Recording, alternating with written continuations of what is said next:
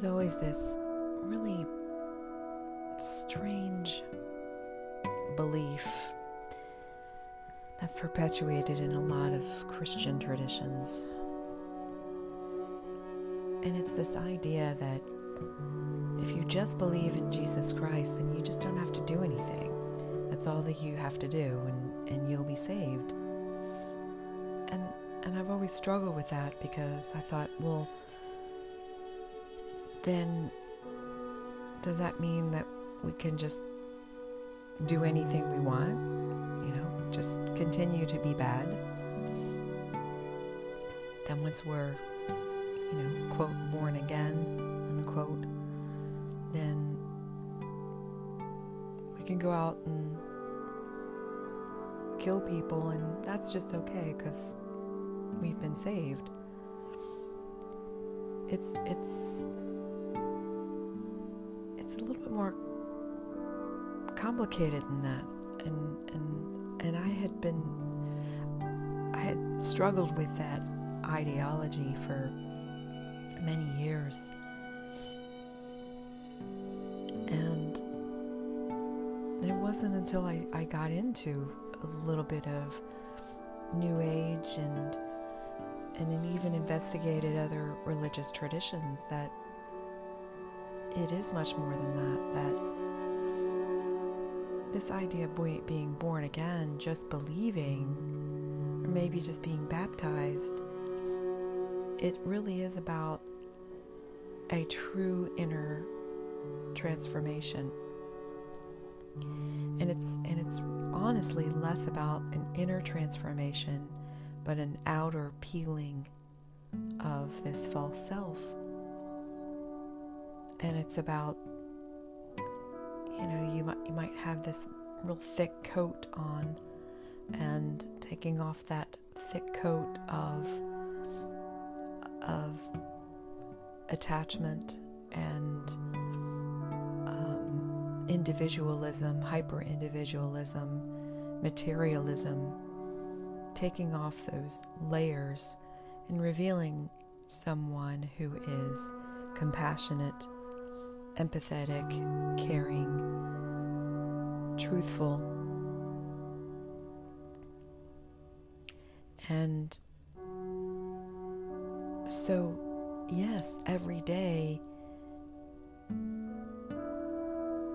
you have to, so you have to constantly be working on this inner transformation that you're always in a state of renewal, but also shedding those, you know, kind of taking a loofah and shedding off that old self and allowing the newness of your evolved self and allowing this authentic self, this true self to really shine forth. And it's interesting because Richard Rohr, I'm reading a book, Immortal Diamond, from him, and he kind of said sort of the same thing. So he writes Jesus indeed became our scapegoat, so he's kind of criticizing this philosophy, um, but not at all the way he, he intended. Uh, avoiding our own necessary pattern of dying, we constructed instead an idea of metaphysical transaction, of paying the price or opening the gates that was necessary for, necessary for Jesus to complete. And then we worshiped him for doing this, which is understandable, but it also avoids the point that we all have to pay the price for growing up and for loving.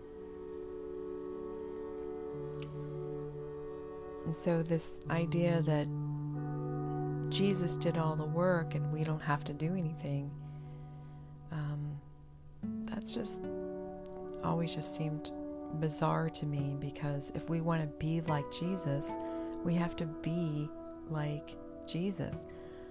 If we want to, we have to be like Buddha, we have to emulate the people who followed that path.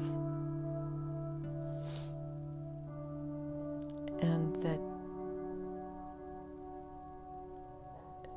so so it's it's interesting. So he continues, he says, For us, Jesus did not come to change the mind of God about humanity, but to change the mind of humanity about God. So so yes, it's not that just believing in Jesus, but we have to become who we worship. And hopefully, we eventually do become the person who we worship or the God that we worship. And that means letting go of all of those external desires and all those external um, those emotional programs for happiness and just really asking ourselves how can i be a better servant? Not for my benefit but for the benefit of all so how how do i serve the rest of the world because by serving the rest of the world, you're also serving yourself.